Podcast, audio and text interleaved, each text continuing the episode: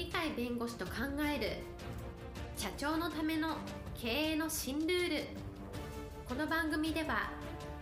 企業が選ぶ弁護士ランキングで税務部門1位に輝き70冊以上の本を出版し多くの経営者を支えてきた鳥飼重勝が社長経営者独立希望者起業家のための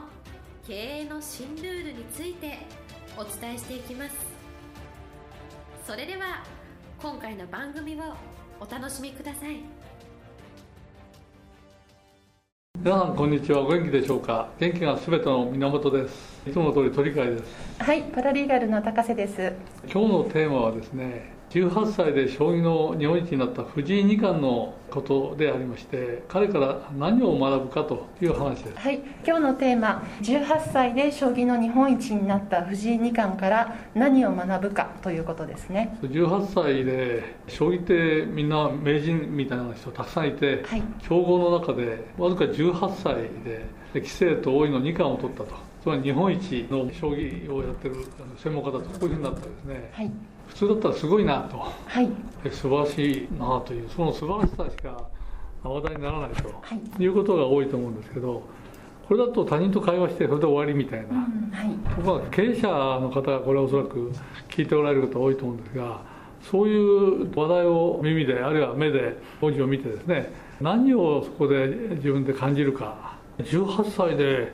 もう何十年もやってる先輩たちを乗り越えるようなすごいことをやったんだと。なんでそんなことできるんだみたいな。そういう話題から自分の経営に生かせるものをどうやって取り出していくかという考え方があるかないかということはすごく重要だと思いますね。はい、一言としてすごいなというだけではなくそこから何を学ぶかということですね。えーはい、つまり勝負に勝ってるわけで、しかも難しくてなかなか大変だっていうそういうところに18歳で勝ったと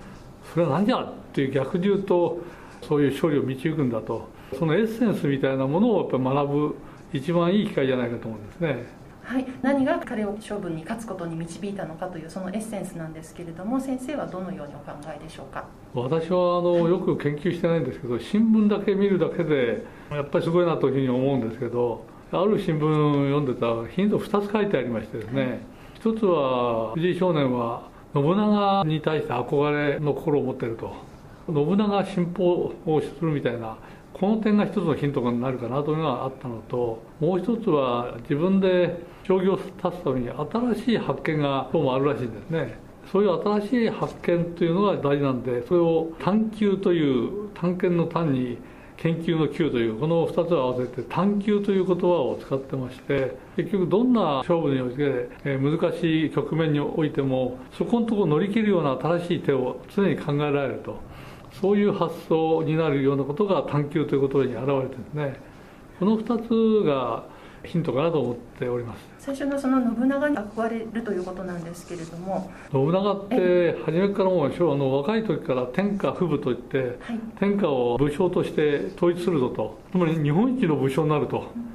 こういうふうに宣言してたわけですよね。ところが武将は今川義元とか武田信玄とかすごいのはそうそうたるメンバーがいると。その中でそういう人たちを全部破って自分が日本一になるんだと。こういうふうにまあ決めてたわけですからそういう決め打ちするみたいなことがやはりできるのは普通の性格じゃないですよね。どんなやつが出てきても全部やっつけると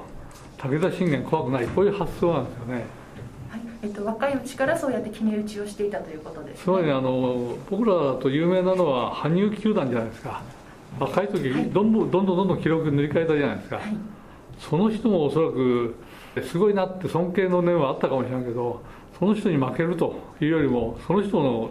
乗り越えちゃうという気持ちの方が強かったんじゃないですかね、普通だったら尊敬するから何か控えめに表現したりとかそういうふうなあの心が少し揺らいちゃうみたいなところがあるんでしょうけどいやそんなの彼が出てきてもやっつけるよみたいなそういう気持ちをなんか持ってたんじゃないかなという感じがしますね。それが一つだと思います、つまり心構えが初めからもう勝つんだと日本一になるんだというものを初めから心で決めてたような感じがそれが信長に憧れる理由だと思いますね。もう一つのですね探求もやっぱり今と同じように強豪がたくさんいるわけですよ先輩たちに。それを全部打ち破らないと日本一になれないからそうすると強豪の打つ手はなかなか厳しい手じゃないですか、はい、でもそれは乗り越えなきゃいけないっていうのでどんどんどんどん乗り越える。普段研究して乗り越えてるかもしれませんがその場その場でやっぱり打たれるなかなかきつい手があったとしてもおそらくがっくり来ないでこれは乗り越えられるんだと。進展は必ずその場で考えつくんだと。その場で考えつかなきゃいけないんで時間制限あるから。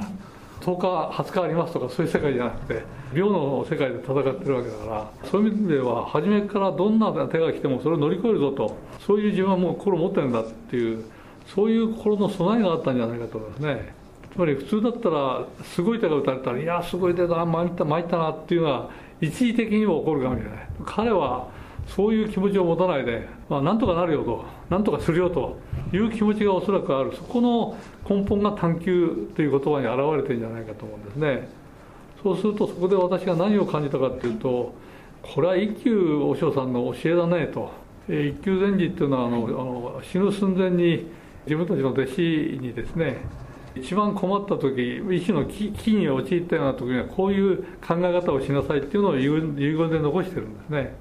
それが大丈夫心配ないなんとかなるっていう言葉なんですけど、はい、おそらく彼はこの18歳の藤井少年はそういう気持ちでどんな手を打たれても厳しい手を打たれるこんなの今まで会ったことないよねとなかなか厳しい手だねと。だけど大丈夫なんとかなるよとなんとかするよという気持ちがどうもあったんじゃないですかしかも秒単位で戦う戦いですからそういう短いところでもちゃんと出せるんだという発想がおそらく身についてたのかなというのがあるのでやはり一級前史の教えをこの人は学んでないと思うけど自分が勝負師として日本一になるというところの中でそういう心構えができてきたのかなという感じはするんですね。そうですね。そういったあの信長の話ですとか今の探求の歴表彰の話ですとか、はい、そういったところがもともと藤井少年には備わっていた、はい、でこれをただ単にすごいなと思うわけではなくそこから学ぶということで。す、ね、そうですね、うん、こういう形だと経営者もいろんな難局があってあの強い会社と競争して勝たなきゃいけないとかいろんな場面ありますよね。そしたらそれともあの会社巨大会社だよと。うちはちっぽけな会社だとかそういう発想じゃなくてどんな会社が気を通して競争があったら私は勝つよとそしたら向こうと違った手をしかもそのぐらいの気持ちを持ってるかどうかになってくると今なかなかそういう人が少なくなってきてるのかなという感じはするのでやっぱりこういう心持ちを18歳の少年にしてどうしてそうなったのかはもっとわからないんですけどただ少なくともそういう心持ちに今なってるから18歳で大勝負でですね2つの難関を乗り越えて2冠になったということだろうと思うんですね。はい、今日のテーマ18歳で将棋の日本一になった藤井二冠から何を学ぶかでした。元気で楽しい一日をお過ごしください。はいありがとうございました。本日の番組はいかがでしたか？この番組は毎週月曜日7時に配信いたします。それでは次回の配信を楽しみにお待ちください。